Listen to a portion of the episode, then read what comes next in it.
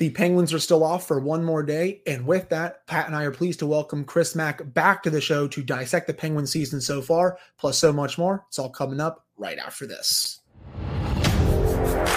Your Locked On Penguins, your daily podcast on the Pittsburgh Penguins, part of the Locked On Podcast Network. Your team every day.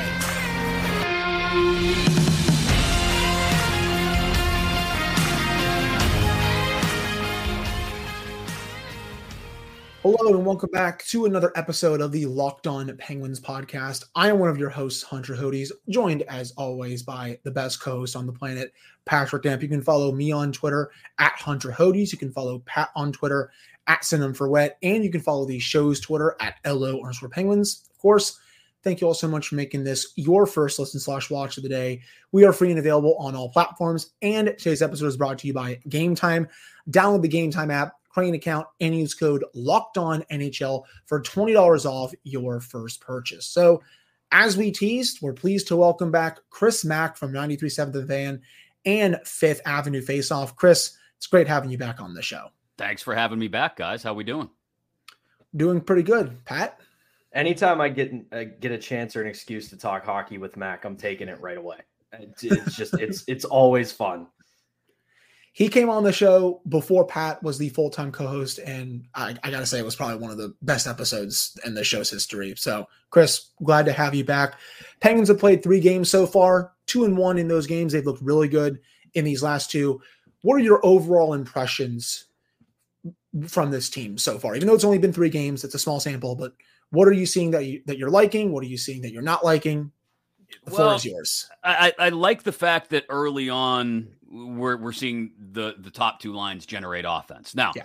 the immediate counterpoint to that is wonderful. When are the depth guys going to generate some offense? Um, but I contend, um, and I said this yesterday on the latest episode of Fifth Avenue Face Off, plug plug, um, that as long as those depth lines start the year out playing 50-50 hockey, I'm okay with it. And to this point, the results at least have proven to be 50 50 hockey. Now, if you dig into the numbers a little bit, you do the natural stat trick thing, you can see that that may be more the work of Tristan Jarry and Alex Nedeljkovic in helping them out, those depth lines, because they have been outchanced by the opposition. But you also consider things like, hey, those are the lines that are always going to start out in their own end. They're always going to be asked to, to kill off the difficult chances. They're always going to be asked to work against the the opposition's uh, top two lines. So I think what I take heart in is okay. Guentzel looks like he hasn't really skipped a beat, despite not really getting any preseason, significant preseason work. Um, he and Crosby and Rust, who had a couple the other night, even if one was an empty netter, look like themselves. They'll have their dominant moments. They'll also have their moments where, you know, they're a little less dominant because Sid's not a spring chicken anymore. Gino looks like he's got a, a, bottle rocket shoved up his butt, which is lovely. I absolutely, not just the concept of a bottle rocket shoved up someone's butt, because that's kind of weird, but the idea of Evgeny Malkin looking like classic 2009 against the Carolina Hurricanes Evgeny Malkin, like the galloping Gino that we absolutely love. And other than a couple moments late on Saturday night, I thought we haven't gotten the emotional kickback of that version of Gino, right? Like, I'm not big on guns because they scare me, and I'm a, a wee little man who's afraid of things that can hurt me. But when you shoot a big gun, it kicks back. And to use that analogy on Gino, we haven't had the kickback at all. It's been nice and smooth. He's like a sniper out there, um, both in how he's setting up Reilly Smith and how he's playing himself. So, I like the fact that we're getting that. I like the fact that Erik Karlsson has been a big part of things in setting things up, but we haven't yet got the point generation, which I think is interesting because when we do get the point generation, what's that going to mean for how much more he's involved? Like the ceiling is the roof, Michael Jordan, with Erik Karlsson right now. And it feels like there's a lot more to go once he really starts to build some chemistry with the power play and the top two units who he's going to be skating with more often than not. Um, I like that Nedeljkovic looked really solid the first two period, really the entire game on Saturday night, but helped them maintain against Calgary the first two periods when they weren't quite looking their best. Um, there's a lot of reasons I think to feel really good. The reservations still include the fourth line. I don't know how long you can keep Nieto, Carter, and Acciari together um, because you can see that, like I said, the natural stat trick numbers bear out that they are being outchanced. Um, and eventually, unless they do start to produce some offense, it's not going to be 50 50 hockey. It's going to start to tilt the ice too far against them. But I think that's stuff that that's still, you know, three games in, I'm not that worried about it. I do think, and, and this would be my last sort of assessment of where they stand, or the last part of my assessment on where they stand um, early on in this first week, is the first 11 games are built for them to figure some things out. If you look at the schedule, other than the Stars and the Avalanche, the other nine opponents in the first 11 games, or eight opponents in the first 11 games, because they play the Ducks twice, are games they should win if they play the way they're capable of playing. They should get a nice start to this season. They blew the Blackhawks game. Okay. The rest of these points are opportunities to stack points because 11 is a totally arbitrary number. But when you get to the second set of 11 games, that's where you start to see a whole lot more stringent set of opponents come in who you can't screw around against. Take the opportunity this first month, month and a week of the season to build that chemistry, figure some things out, and launch into the the body of November, as it were, really playing your best hockey. Yeah, I. It's like you listened to the show because we've talked about all of that already. But I joined your show, Fifth Avenue Face Off, back in March when we were still in the doldrums of the Hextall days, and yeah. we were still waiting to see if this team was going to keep its playoff streak alive. So I want to take it back just a little bit to the off season and get your thoughts on what Kyle Dubas, who kind of did the whole assistant to the regional manager thing and made himself general manager when he was president, and just get your assessment on what he has done with this franchise in just a couple short months after what it looked like could be a disastrous end in seeing this group kind of go off into the sunset without another championship. I love that analogy too to the office because now I need a I need a little Kyle Dubas bobblehead on my desk that I can just tap and he wiggles around and a trade pops out. Um, I, I love the fact that he was aggressive, obviously, in completely rebuilding the bottom half of the roster and parts of the top, you know, half of the roster too. Um, look, it, you weren't going to get rid of Jeff Carter. Like, and does he still hold a, a, little bit of value? Yeah, if all he's doing is playing wing on a fourth line and occasionally taking a D zone draw, you can live with Jeff Carter, right?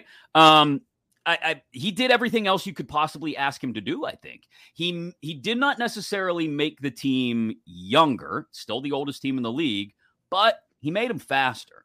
Like you, you don't get younger when you add Acciari and Eller. But in Acciari's case, especially, you do get faster than the options you had at those spots last year. You do build a little bit of depth. Um, I, I, think obviously the Karlsson deal, that alone is enough to crown him for his offseason. Um, when you add in those other moves, perhaps getting a backup goaltender who can, you know, do exactly what Nedeljkovic did on Saturday night.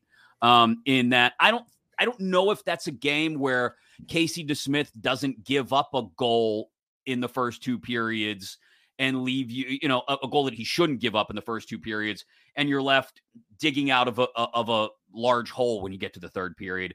Now, five goals in that third period, they probably would have dug out of it anyway. But I think the point remains that Nedeljkovic is a slightly better backup option who maybe wins you one or two more games this year. And that's all you need. Malkin said it in the offseason. We win one more game, we're in the playoffs. And look, Erik Karlsson is enough to win you three or four more games, probably alone. But then you start to make those other tweaks around the Karlsson move. And I think that's why the expectations should not just be, okay, let's get back to the playoffs. It should be, no, let's get back to the playoffs and win at least a series. Um, that's got to be the make or break expectation for this season. And then if something great happens, you know, like your starting goaltender actually stays healthy in the playoffs, uh, if something crazy like that happens and you're actually able to steal another series and you look up and you're in the conference finals, then that's, yes, that is m- more than enough success for me this season in particular because my stated expectation, my stated desire since they decided to keep the big three together was always one more run. And that doesn't mean you got to win the cup because you never know what's going to happen. But just get me to the final one more time. Get me to the cup final one more time so that this group can go out after 20 years together and say, well, on average, we went every four years. And on average, we won every six or seven years. That's that's better. Everybody keeps comparing them to Jeter, Rivera, and Pettitte. That's and Posada. Everybody keeps comparing them to that big group that the Yankees had together for 17 years. Right. That's better than anything those guys ever did. And so th- that really puts the the icing on the cake of those three going out as the greatest trio in my opinion, probably in sports history. To, to play together as long as they have. If they get one more good deep playoff run and you look up and say they went five times and they won three, that's enough for me.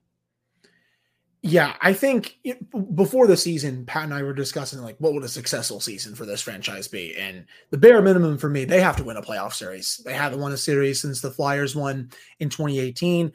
Getting back to the playoffs is not enough for me, and they will have an opportunity, I think, to win around. Whether you play, say, the New York Rangers, and that rematch will be crazy, second time in three years if that happens. Whether it's Carolina, New Jersey, say you win the Metro and shock some people, and you play a wild card team, you're probably going to play a Metropolitan team overall, though, but they got to at least win a series. If you can win two, obviously great. It, you, you go all the way. That's obviously the crown jewel here. But getting back to the playoffs is not enough, I think, for me and, and most people at this point. I want to go back to something that you said earlier, and that's of getting Malkin before we head to a break here.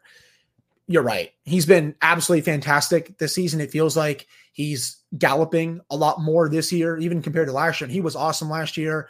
I know most people that are probably listening to this saw the ESPN article today that did not have mm-hmm. him as a top 100 player in the NHL, which is a complete and utter joke. It's an embarrassment. It's pathetic, to be honest. And I think it just continues to show why he is one of, if not the most underrated and probably most honestly one of the most disrespected stars in NHL history with how good he's been. And he's been phenomenal this year.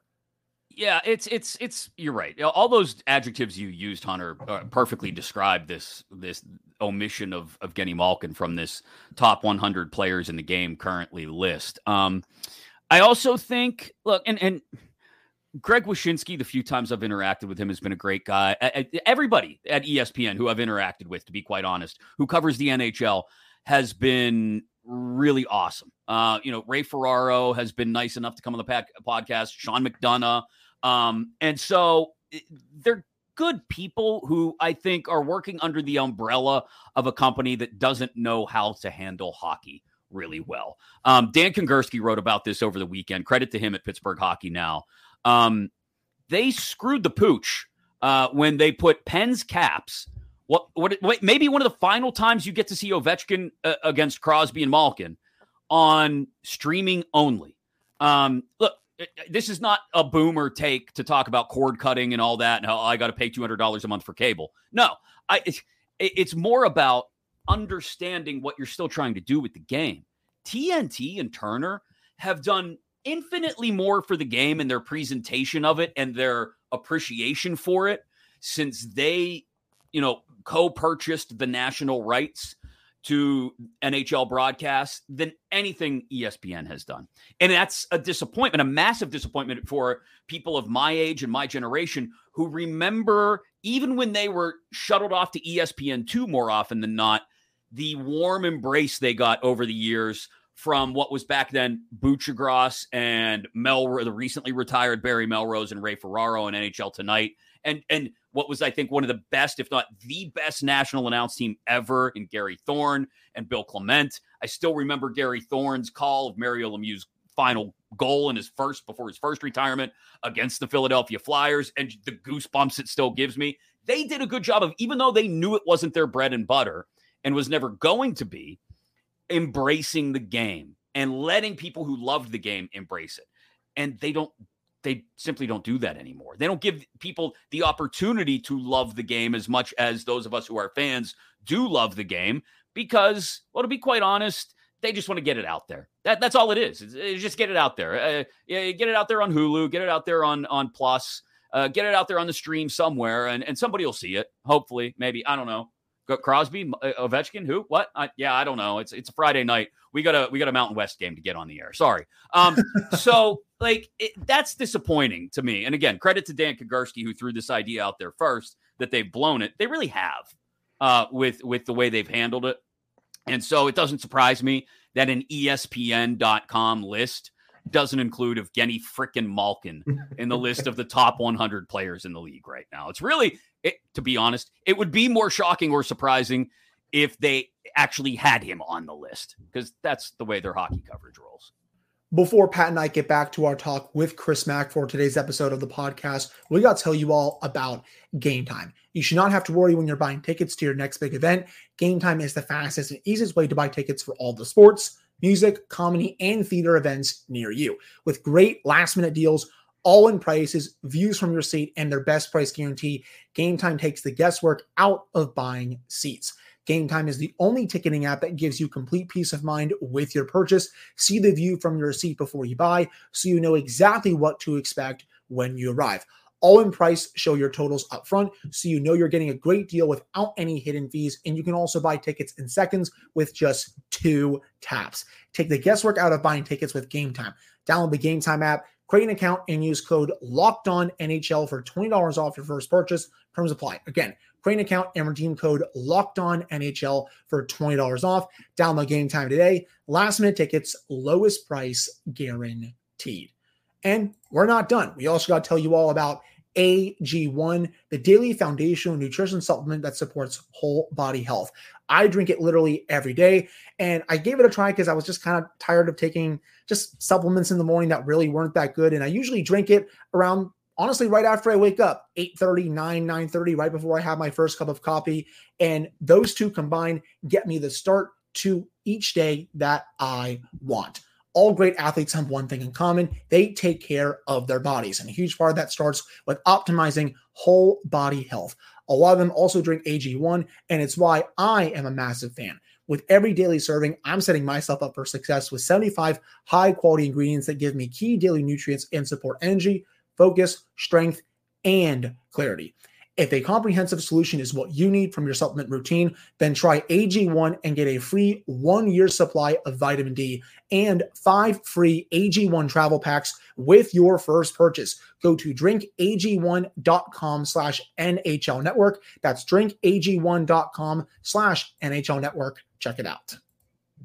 So, Mac, before we let you roll, we kind of talked about it there in the last segment about what or where this team can go with the moves Kyle Dubas has made. Mm-hmm. Now, because we may be a podcast, but you're a radio guy. So, we're going to do the old sports radio thing here and say prediction, expectation. Ooh, okay. What do you feel with this team? Obviously, three games in, there's a million things that can happen between now and April. But when you look at this roster as presently constructed, what are your expectations realistically for how far this team could go this year? Um, I think it's exactly what we talked about, to be honest, Pat. Like, I, I think this is a it's got to be a second round playoff team. Um, and that's the way I see it. I think, look, there are going to be times this year where they do look disjointed, where maybe the talent doesn't drag them to wins kicking and screaming. Um, a lot of that will depend, I think, on how the third and fourth lines continue to find their chemistry and develop and what they look like throughout the year, because it's not going to be the same six guys on the bottom six all year. Um, it, it's also an up, one hell of an uphill climb to get through the Metro. Um, and then you look at the other side, and you may have to be in the top three in the Metro just to get in. It, it could be the three team division on the Eastern side. So I think ultimately we're talking about a sixth or seventh seeded team with somewhere in the neighborhood of, you know, 95 to 100 points. And I that's again, all things being equal and guys remaining healthy most of the year. And you're talking about you know, as Hunter alluded to earlier, a first round matchup against maybe a Rangers or an Islanders, something like that. And you you you work your way through the first round. It's difficult, but you get to the second round, and at that point, you run up against the Devils or the Hurricanes, or if you somehow end up flopped over to the Atlantic side, you run up against uh, a Toronto or, or, or maybe even a Tampa, and you do get bounced in the second round. Um, my my dream scenario is they they get to the Eastern Conference Finals and we get to see them take on Toronto in the Eastern yes. Conference Finals. But um, I'm not gonna. I'm, I'm uh, again. That's not the expectation. I, I think that would be great if they get there. My expectation is get to the second round, and maybe at that point we finally see the legs on these guys maybe give out because I think they will have done a lot to get there, and we'll ask ourselves the questions in the offseason. Was the goaltending enough? Uh, are they getting too old? Can they keep up? Um, but I think that's if if you're asking me to make a prediction, this is a 95 to a 100 point team that finishes probably third ish in the Metro. Um, and that means eh, third or fourth in the Metro and is looking at like a sixth or seventh seed, for lack of a better way to put it, even though we're not one through eight seed playoffs anymore. Yeah, I said it in my season preview when I kind of ran down everything for KDKA. I think that this team does see their season end in the conference final just because mm. the Metro division and just the Eastern Conference playoff field is going to be such a dogfight that if you get out of that first round, you're well prepared for that second round. And I think they can True. win that second round. True. But like you said, by the time they get to the conference final, whether it's a Toronto, a Tampa Bay, whoever out of the Atlantic, or even if it ends up being another Metro team, it's just going to be they're going to it's going to be similar to that 2012 year where they had that circus with the Flyers where it didn't matter if they won that series. They were just whoever played the next round was going to be so spent. So right. by the time whoever gets there it's going to be the team that's as your co-host on fourth down in the steel city josh taylor likes to say whoever loses slower. Yes yes. That's that's a good way to put it i think. Yeah i mean the, the eastern conference is a gauntlet so if you can manage to work your way to the conference finals, I would. I would consider that a wild success for Kyle Dubas's first year. I agree with that. And just, I would still want to see the city of Toronto melt if the Penguins played the Maple Leafs and they won that series. Just like, inject, inject that right into my veins right here, people. the Kyle Dubas revenge tour. Oh my God. They wouldn't just, know what to do with themselves the storylines the, the, think of the takes people. Think of oh, the takes red hot fiery like like yes. a bag of red hot cheetos. I mean your fingers come out just covered in red dust with every single take. Uh, I, I i need that steve simmons column bad please. Just just give it to me. Come on. But i think that will do it for this second segment. Chris thank you so much for coming on this edition of the locked on penguins podcast where can everyone find you on social media? Where can everyone find the podcast? All that good stuff. Uh, follow me on Twitter at the Chris Mack, Instagram and Facebook as well for the boomers out there. Uh, and uh, of course, Fifth uh, Fifth Avenue Face Off posting all the time inside your Audacy app or wherever you get your podcasts, um, and on YouTube as well, the 93.7 The Fan YouTube page. And if you're Still interested in seeing whether the Steelers will learn how to score points on offense or not the rest of this season. Fourth down in the Steel City is available there as well. Thanks again for having me, guys. Super, super appreciative. That's Thanks, right. Mac. We appreciate it, man. Thank you, Thanks, Chris. Guys. Appreciate it. Pat and I want to thank Chris Mack for coming on today's episode, but we're not done. We still have one more segment to go. And in that, we're going to talk about Kyle Dubas making a trade with the Vancouver Canucks. But before we get to that, we got to discuss FanDuel. Snap into action this NFL season with FanDuel, America's number one sportsbook. Right now, new customers get $200 in bonus bets guaranteed when you place a $5 bet. That's $200 of bonus bets, win or lose.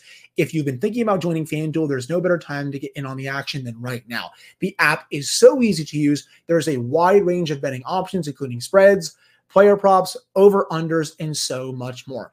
So with that, visit fanduel.com slash locked on and kick off the NFL season. That's FanDuel, the official partner of the NFL and locked on. All right, we're back here on this episode of the Locked On Penguins podcast. I'm Hunter Hodes, joined as always by Patrick Damp. You can follow me on Twitter, Hunter Hodes. Follow Pat on Twitter at Send Them for Wet. So Kyle Dubas was a bit busy on this Tuesday, making a trade with the Vancouver Canucks, Patrick Allvin and Jim Rutherford, hooking up with Kyle Dubas to help him out. I guess a little bit. The Penguins send Ty Glover and Mark Friedman to the Canucks, and in return, they get Jack Rathbone and Karel Plasek. I apologize if I mispronounced his last name there, but Mark Friedman, our nice Jewish man, goes to the Vancouver Canucks.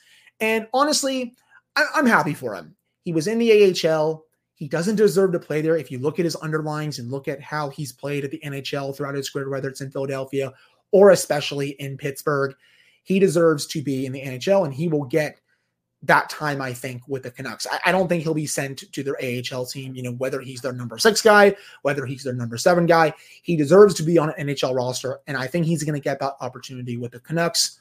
I'm fine with this move. Yeah. It, the Canucks needed some short term blue line help right now. They found out a guy like uh, Noah Juulsen wasn't going to work out at the NHL level. Right. So they they had a willing partner with Kyle Dubas and an NHL ready guy and Mark Friedman. So they made the deal. I've also made the joke that Jim Rutherford and Patrick Allvin are acquiring Penguins like they're Thanos and uh, getting Infinity Stones. But yeah, I, again, and I, I think I I don't know if I've said this on the podcast or if I've just said it to you personally, but I'm not worried just yet.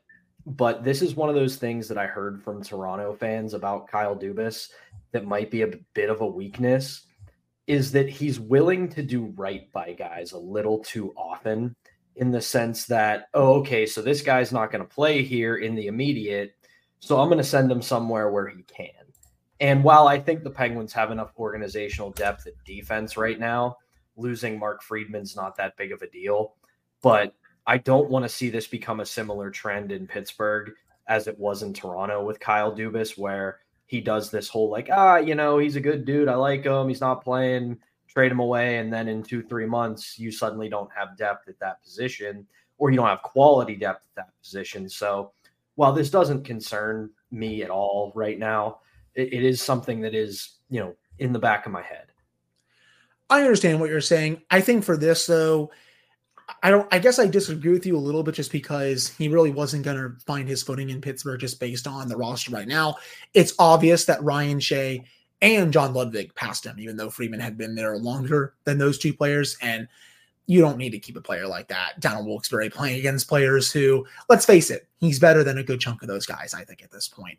And he'll have an opportunity to go out there in Vancouver, prove his worth, and all that good stuff. The one player that they did, the Penguins did get back, Jack Rathbone, intriguing. 24 years old. He was once thought of as a pretty decent prospect. If you look at some of the underlying numbers, he had a probability chance to make the NHL at over 50%, which is pretty good, honestly, for a prospect that's not a top five pick or anything like that. His AHL numbers a couple years ago were really solid 21 22, had 10 goals, 40 points in 39 games. Last year, five goals, 14 points. So went down a little bit, but he's been a point per game player in the AHL before, was assigned to Wilkes-Barre when the trade was made official. In- intriguing ad, I think, from Kyle Dubas. I don't expect him up with the Penguins this year, considering the amount of defensemen they have on the team right now. But maybe a fresh start for him is what he needed, especially with him being only 24. It reminds me a lot of when they got P.O. Joseph. Uh, at the time, not that big of a move, something you don't really think of a ton, even though that was the Phil Kessel trade. But right it's a player that he's young, he's on the blue line, he's got a lot of potential. We're not going to think about him this year. We might not even see him next year, but mm. maybe in two years, all of a sudden, he can be an impact player on the Penguins blue line who develops nicely and becomes a nice little piece for them to have as as as I said before, defensive depth. Right. And I actually saw a couple people comparing it to the John Marino trade. I'm not going to go that far considering how good Marino has been in the NHL. But it's it's it was still interesting when I looked at some of the underlyings for him and saw that he had a NHL probability percentage rate of over 50% for someone who's a fourth round pick. That's intriguing. And as for the other player in the trade, Plasek, he's been assigned to Wheeling, so he's still a bit of a ways away at this point. What's the word I really want to use for this trade? I guess it was just, this was just a depth trade overall for both teams.